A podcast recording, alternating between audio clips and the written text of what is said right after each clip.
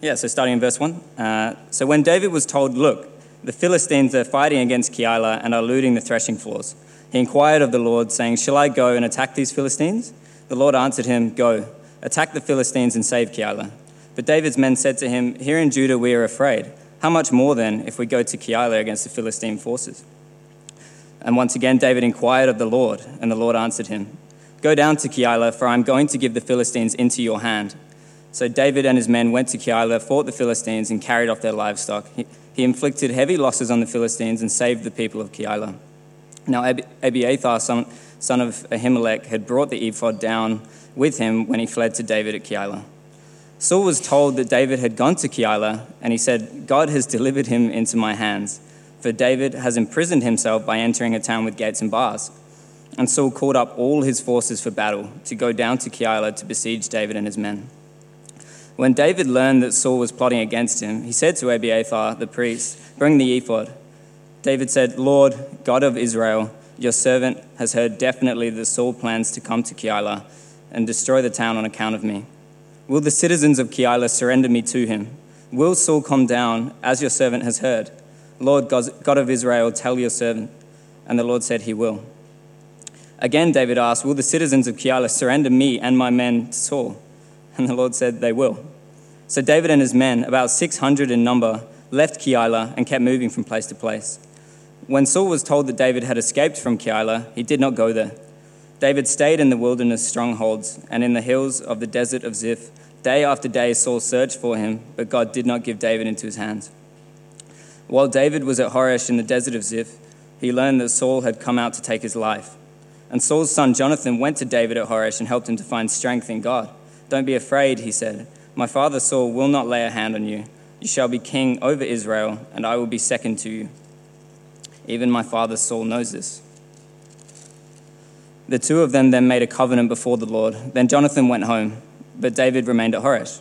The Ziphites went up to Saul at, at Gibeah and said, Is not David hiding among us in the strongholds at Horesh, on the hill of Hachilah, south of Jeshimon?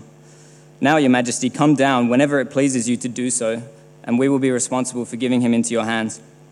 Saul replied, The Lord bless you for your concern for me. Go and get more information Find out where David usually goes and who has seen him there. They tell me he is very crafty. Find out about all the hiding places he uses and come back to me with definite information. Then I will go with you. If he is in the area, I will track him down among all the clans of Judah. So they set out and went to Ziph ahead of Saul. Now David and his men were in the desert of Maon, in the Arabah south of Jeshimon. Saul and his men began the search, and when David was told about it, he went down to the rock and stayed in the desert of Maon. When Saul heard this, he went into the de- desert of Maon in pursuit of David. Saul was going along one side of the mountain, and David and his men were on the other side, hurrying to get away from Saul. As Saul and his forces were closing in on David and his men to capture them, a messenger came to Saul saying, Come quickly, the Philistines are raiding the land. Then Saul broke off his pursuit of David and went to meet uh, the Philistines. That is why they called this place Selah. I'm not even going to try and pronounce that one. And David went up from there and lived in the strongholds of En Gedi. Cool. So there's yeah, there's heaps in there. Um, I'll just start us off with a prayer, and then we'll yeah get started. Um, Heavenly, Fa- Heavenly Father, I just um, thank you so much for yeah the opportunity to be looking at this chapter, Lord. Um, yeah, just continuing this awesome book that yeah gives so many lessons, Lord. I do pray we can look, yeah, closely at both Saul and David with the right perspective, Lord. Um, yeah, just that we can really see the warnings in Saul uh, and see his heart exposed, and you know, see see David's you know heart exposed as well, Lord, and, and see his good example, Lord. I pray as we read this text where fear is so present, and you know, there's so many so many fears around them. I pray that we can learn how to approach our fear. You know, how you want us to approach it, Lord. Um, yeah, thank you so much for this time. Uh, I love you and I pray in Jesus' name. Amen. Awesome. So let's get started. Um, and actually, before we do look at our text, I thought it'd be helpful to just recap. Um, is that going to work? Oh, there we go. Uh, so, oh, it's just pictures anyway, but just re- recap uh, Cam's sermon from last week. Um, so, in the last chapter, uh, we had Saul's character massively exposed. He couldn't hide his anger, his anger anymore. And so he orders uh, you know, his men to kill Ahimelech and his whole family. Uh, and we see that his need uh, to find and kill David led him to start manipulating the people around him with guilt and fear. He says things like, None of you are concerned about me, and why have you conspired against me? But as Cameron pointed out, the reality is that every effort that Saul was making to manipulate other men with fear, you know, actually came from a deeper place of his own fear. Um, and Saul's deepest fear was losing control and losing the power that he had as king. Uh, and, and now we see that he'll do anything to stop David from taking that power from him.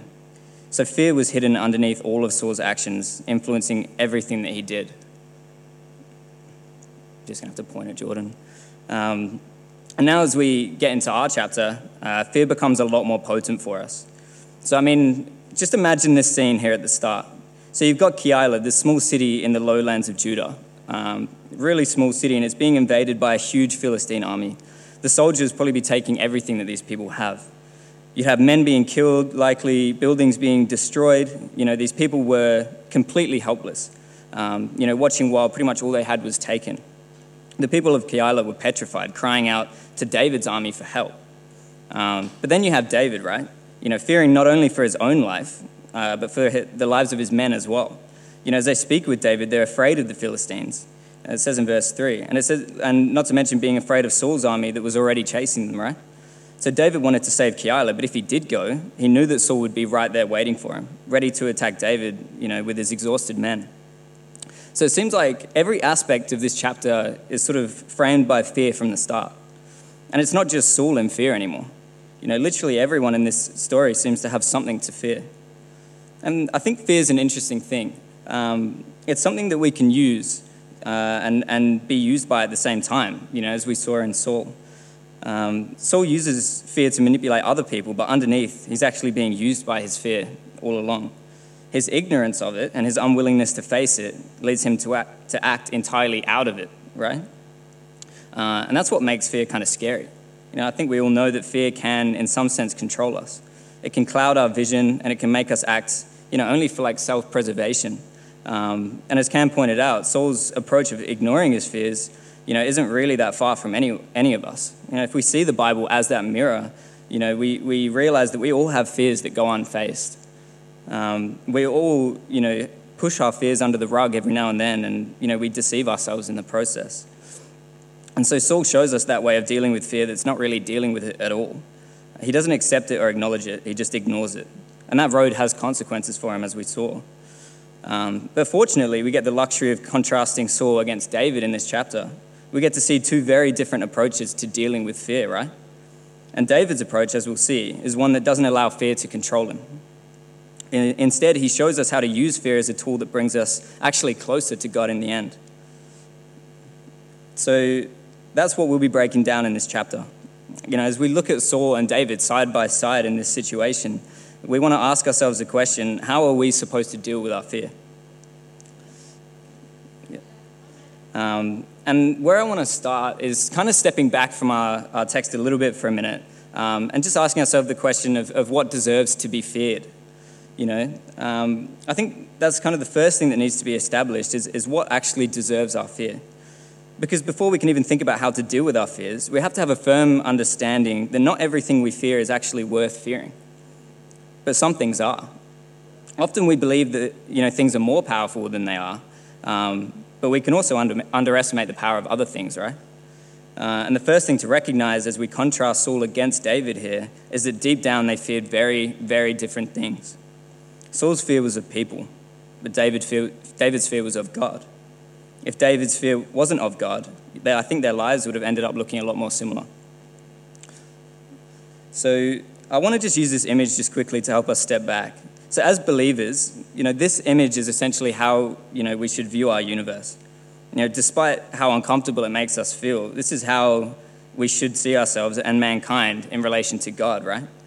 Um, in a sense, we're tiny and powerless compared to Him. You know, and everything we do and, and time is completely under God's control, which is something we often forget. You know, the biblical narrative from the start tells us that all of our power, um, you know, and our free will and our intelligence, creativity, and our words, they're all tools that were given to us by God at the start. Um, and since the beginning, God has also always been in control of all things. Every moment, year, day, uh, decade, it's, it's already been seen by God, right? Um, his plans are always completed exactly the way he planned them as well. And this is exactly what we see in 1 Samuel. You know, David is part of God's plan and Saul isn't, which is why David succeeds and Saul doesn't. And hopefully, this, this image just reminds us that God is the one that deserves to be feared above all things. You know, God is always sovereign. Um, and if we aren't you know, for him and, and in his plans, we end up fighting against him, you know, just as Saul was. And as we see David and Saul contrasted, we start to see that they both thought of God very differently as well. Saul's God was very small, while David's God was very big. And so, as, as we attack this concept, I want to start with Saul.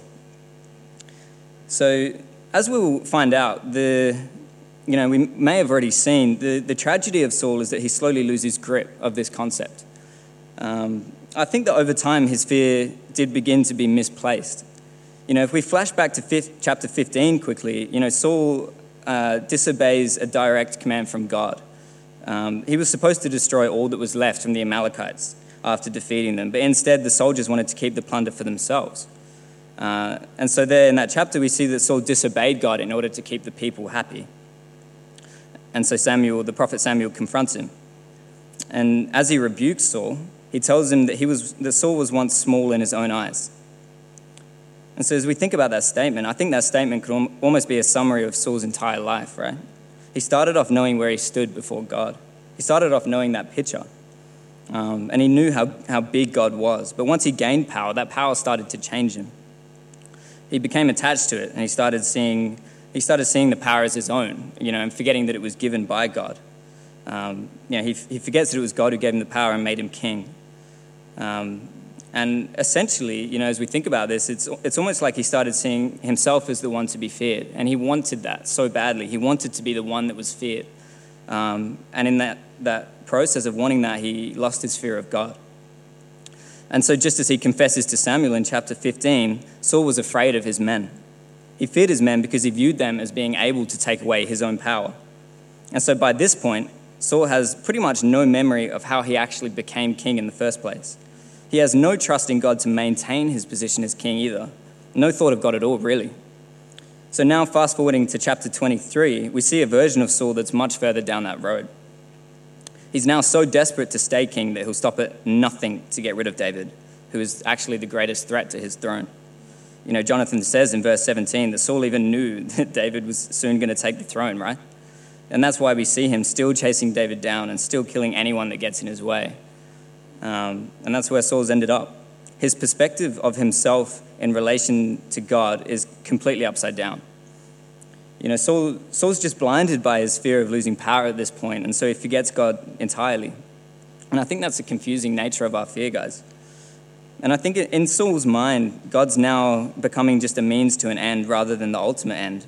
Because all Saul needs is to protect his position as king out of, out of fear. That's all he wants. He doesn't need God, he needs to protect his power.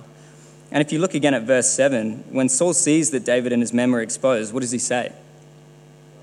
He says, God has given him into my hands. But that couldn't be farther from the truth. Just skip a little bit further down to verse 14. What does it say? It says at the end of verse 14 that God did not let David into his hands, right? And, you know, I think the author's just trying to show us there that there's, there's so much uh, confusion in Saul's mind about God. He, he's so disconnected from the reality of God's, you know, this, God's sovereignty and God's plan. You know, and because he lost his fear of God, he sees himself as holding the power. And as a result, in this book that we're reading, he spends the rest of his life in fear of other people. You know, and by this point, he's right to fear David, I think, because God's now against him and is using David, you know, which deep down Saul knows. And I'm sure we've all heard this so much that it sounds like a broken record by this point, but we do need to be careful not to, not to ignore the message of Saul. I think we honestly can all have a bit of Saul's heart inside of us. You know, we all want power. Uh, we all want things in our lives more, uh, or we all fear things in our lives more than we fear God. Um, but we do need to heed Saul's warning. There's only one person in, in control, and if we forget it, you know, we can end up spending our lives, you know, fighting against his will as Saul does. Um, and as soon as we lose sight of God and his control, you know, we, me and Jordan were talking about this last night, but you know, as soon as you lose God as, as the one in control and, and the center of your focus, everything else becomes so messy. You know, fear just clouds your vision so much faster, um, and you have no, no direction and nothing to lean on at that point. Um, so that's the Saul in. that's the. Oh, sorry, that's cool. Yeah, so that's the, the soul that we need to be careful of in ourselves. Um, and again, um, so now we'll look at David's example, right? So I think if we if we see Saul's weakness as um, you know how little he feared God, how small of of a perspective he had of God, um, that's his weakness. But I think David's strength is the opposite. I think David's strength becomes so clear how much he, he fears God.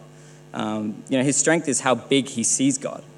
Um, he understood God's control. You know, he saw mankind as small and powerless and unable to thwart God's plans, which is why David doesn't try to fight God's plans. You know, instead, he makes effort, every effort to be a part of them. And as I said, it might be uncomfortable to think of ourselves as small, right? You know, it can be painful to think that we have no control over God's plans, but on the flip side, it should also be pretty comforting to know that if God's in control, you know, then the people and the things that we fear are not in control. Um, you know, our fears of what people can do to us, what people will say, what people will think of us, uh, they aren't that big when you compare them to God. You know, if you're able to keep God at the center, those, those fears shrink. And that should be a comfort to us. We follow a God who's much bigger than anything we fear. And there, yeah, there's, there's so much comfort in that thought. And God being in control doesn't mean we don't fear, though. You know, having enough faith that God is all powerful doesn't stop us feeling fear. Um, and that's a big misconception among Christians, I think. You know, we think that having more faith will eradicate the fear in our hearts, but I don't think that's true. Um, so, in our chapter, it's not like Saul's the only one with fear now. David had fear. When he's asked to save Keilah, David's being asked to go into a battle outnumbered, uh, risking not only his own life, but the lives of 600 men. And if they somehow defeat this huge Philistine army, David had an even greater fear, the one he was already afraid of you know, Saul and his army would be there, you know, waiting for him. Um, and he'd be exposed and vulnerable to Saul. David had fear, and his men had fear as well. Verse 3 explicitly says they were afraid. Yep. Um, and I think it's crucial that as Christians we recognize that. You know, Christians, and I personally have, have been told a lot, you know, that inspiring message that we don't have to fear that, that God will always be there to protect us. And I don't think that idea is necessarily wrong. It's true, we don't have to fear. But I think the obvious truth about fear is that we're still going to have it, right? And if we all get told that fear means we don't have enough faith, then the temptation will be to feel guilty every time that we do fear. Maybe we'll even start to ignore our fears, you know, to avoid the guilt, like Saul does. But if we assume that fear is just a lack of faith, then that's such a narrow perspective, guys. If David had no fear, then he would have had no growth, and his example would have been useless to us. So I don't think that that's you know, necessarily the answer. I think that's a shortcut approach to fear. I think on the flip side, if we allow it to, then fear can actually become a tool that refines our faith. You know, because when, when fear hits us, rather than running away from it, you know, we can make a con- conscious decision to actually wrestle with it and to find shelter in God and trust in Him in the end. And I think as we do that, you know, over time, God trains us to move our fear and trust away from people and back to God. You know, what we trust in, what we view as powerful, it moves away from mankind and the people around us and ourselves and back to the Creator. And so, as we look at David's character, we can see someone who's been trained by fear and suffering. You know, time after time, God's thrown him into situations that he couldn't handle alone. The fight against Keilah right at the start was one of them. Escaping Saul at the end of the chapter was another. Time after time, God has tested David through fear and forced David to turn to God. And God saved him. God has shown him that he is the one in control. No army is bigger than God. No plan of God's can be stopped, right? By facing his fears, David's trust has moved over time from no longer trusting in himself, you know, but trusting God instead. And I think the awesome thing is that we see this side of David, you know, so clearly in his Psalms. Um, you know, Psalm 118, verse 6 uh, it says, The Lord is with me, I will not be afraid. What can mere mortals do to me? Psalm 27 The Lord is my light and my salvation. Whom shall I fear? The Lord is the stronghold of my life. Of whom shall I be afraid? Psalm 34, verse 7 says, the angel, the angel of the Lord encamps around those who fear him, and he delivers them. And Psalm 54 was actually written when David was hiding from Saul towards the end of the chapter. In verse 7, he says, You have delivered me from all my troubles, and my eyes have looked in triumph on my foes. That's the kind of David we're reading about in this text, guys. You know, they're the words of someone who's been continually tested and trained by fear, allowing his trust in God to grow as a result. David knew what to fear. And in our times of fear for ourselves, we have to question whether we're fearing the right thing. You know, he, David didn't run from his fears, he faced them, and he let his fears refine his faith. But there is one issue with this approach. You know, I think as, as we you know, have this idea of fearing God above all other things, I think often it becomes a lot harder when we actually have to face our fears, right? You know, it's never actually this simple. I think when it comes to actually being in fear, you know, our vision becomes a lot more clouded, like I said before, and we don't think the same way. We can't see God as clearly. So now we need to zoom in a little bit closer on David in our text. You know, how did he actually deal with his current fear in that situation? And I think the answer pops up pretty quickly. If you guys want to look back at verses 1 to 4, so I won't read them, but just imagine you're David in this moment. So he has his own fear of two very dangerous armies. Right now, he has the voice of his own fear in his head mixed with the fear, you know, the voices of the fear of all of his men. But then look at what he does in verses 2, 4, 10, and 12. It says, He inquired of the Lord. David's approach to, to fear was prayer. He immediately went to God for guidance. When he was faced with fear, his reflex reaction wasn't to sit there and dwell in his thoughts. He doesn't sit and think of all the possible consequences that could happen. Yep, Jordan? um, you know, his, his, yeah, his reflex reaction to fear was prayer. And he trusted more, he trusted God more than he trusted himself. And I think the interesting thing to think about is when you put yourself in David's shoes, I think an interesting way to look at it is that David valued God's thoughts more than his own in that situation. He doesn't spend any unnecessary time in his own thoughts because he wants God's thoughts instead. And I think that's something that it's easy for me to stand up here and say, but is that something that I actually do? When I'm scared, do I actually want God's thoughts and God's instruction more than my own? Is that something you do? I think it's so often that we do the opposite. How often do we just sit there and allow our fear to just cloud us? Know, how often do we let our fears stop us from seeing God's viewpoint on our situation so that we trust in ourselves instead? But David doesn't do that, right? David lets prayer be the buffer between his fear and his foolish decisions made out of fear. Um, and so, yeah, I think if we reflect on our own lives personally, um, if we think back to all the times that we did something foolish out of fear, maybe if we had prayed as soon as our fear started, like David did, maybe we would, we would have been able to deal with our fear. Maybe we would, have, we would have been able to see our fears from God's perspective and remind ourselves that God's in control and not us. Maybe we wouldn't have done that stupid thing as a result. But as a side point, I think there's also times where we don't realize that we have that fear, right? Um, and I think this is especially true for the men. I think not just fear, but emotions in general. I think men have the extra struggle of you know, being a lot less emotionally aware than women are. Um, and if you're a guy and you didn't know this, then you're probably proving the point. Um, but I think for all of us, I think for all of us, men and women, there's going to be times when we don't realize that there's fear in our hearts, right? Um, and it, if we didn't realize the fear was there, prayer definitely would have helped. If we were disciplined enough to pray regularly, like David always does, regardless of emotion, maybe we would have noticed our fear there spending that time in quiet, honest, reflective prayer may have actually exposed that deeper underlying fear, you know, that we couldn't see in the noise of everyday life. And once again, prayer could have stopped us from acting out of that fear. It could have stopped us from saying that insecure or jealous comment. Prayer would have been our safety barrier between fear and foolishness. And imagine, I found it funny to imagine if Saul had the same prayer life as David. You know, imagine if every day Saul went to God in prayer and allowed that time with God, you know, to expose what was in his heart. And not just the same amount of, of time in prayer as David, just regular prayer, but, you know, not just, you know, saying the same religious words that David said. You know, the text says that David inquired of the Lord. You know, it wasn't just regular prayer. You know, inquiring of the Lord, that's David's, you know, genuinely seeking God's instruction. David didn't go to God already knowing what he wanted. He didn't say to God, This is what I want, and please can you help me get it? Or this is what I don't want, please can you help me escape it? And I think that's worth noting, actually, because I think too often that's exactly how we approach fear, right? And that's how we approach prayer. We already know what we want, and we aren't interested in being honest with God and letting God expose our selfish motives, you know, for what they really are.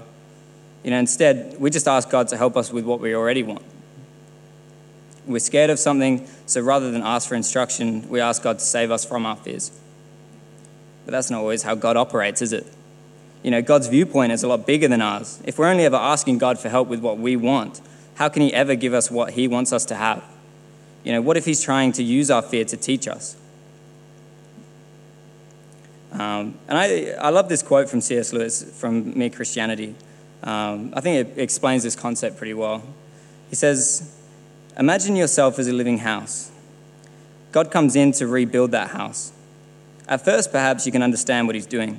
He's getting the drains right, stopping the leaks in the roof, and so on. You knew that those jobs needed doing, and so you're not surprised. But presently, he starts knocking the house about in a way that hurts abominably and does not seem to make any sense. What on earth is he up to? The explanation is that he is building quite a different house from the one you thought of. Throwing out a new wing here, putting on an extra floor there, running up towers, making courtyards. You thought you were being made into a decent little cottage, but he's building a palace. He intends to come and live in it himself. I love this quote. You know, I think it's so accurate for how we see God sometimes and our relationship with God. You know, we, we come into it having what we want fixed. We have a list of chores to do. You know, maybe we even have a schedule for when we want God to do them. Um, and this, you know, is especially true in times of, you know, our fear. Um, you know, I think we when we're scared, we can often turn in on ourselves rather than to God. We don't, we don't look for God's plan for us. We just want to escape that fear. And so that's what we ask God for. But David doesn't take that perspective of God at all.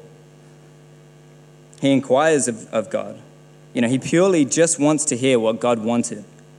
He is willing to wrestle his own will against God's in order to let God's plans prevail. And God's plans were indeed greater than David could ever imagine. You know, God was making David into a king, a man that, he, that we would all read about thousands of years later and still be learning from. And what's interesting is that God takes the same pleasure in planning our lives as he did with David's. And that's important for us to think about. You know, Christ didn't just redeem us to fix a, a few of our quirks. You know, he's got plans much bigger than we can see right now. You know, and we're in places now that we didn't realize we'd be in a year ago, or two years ago, or 10 years ago. Um, but the question is whether we are actually seeking God's instruction like David did. You know, that's the only way we're going to get that growth. Are we seeking God's instruction or are we still trying to instruct God?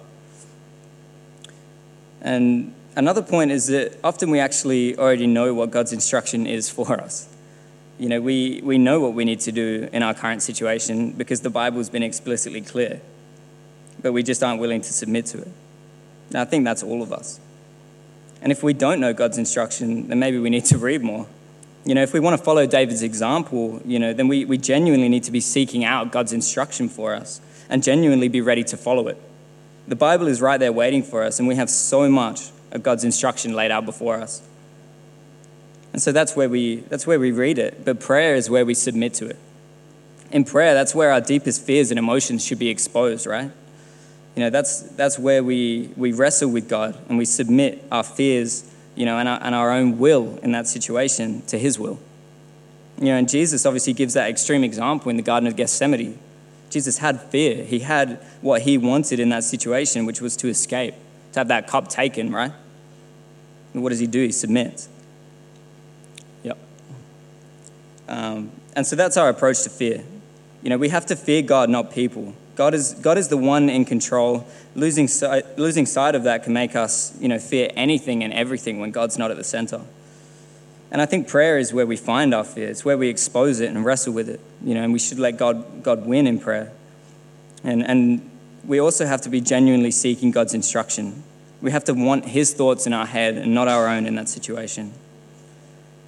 But finally, I think the text has some warnings for us as well as we're trying to approach our fear in a godly way, you know, and trying to let fear forge our faith into something pure, there are some things we need to be aware of. Yep. Um, and so if we look back at verse 21, you know, there's something quite subtle in there. The Ziphites, they come to Saul and they tell him where David is. And what does Saul say? He says, The Lord bless you. I think it's something that sounds pretty natural, maybe coming from David or Jonathan's mouth, right? But not Saul's. The Lord bless you.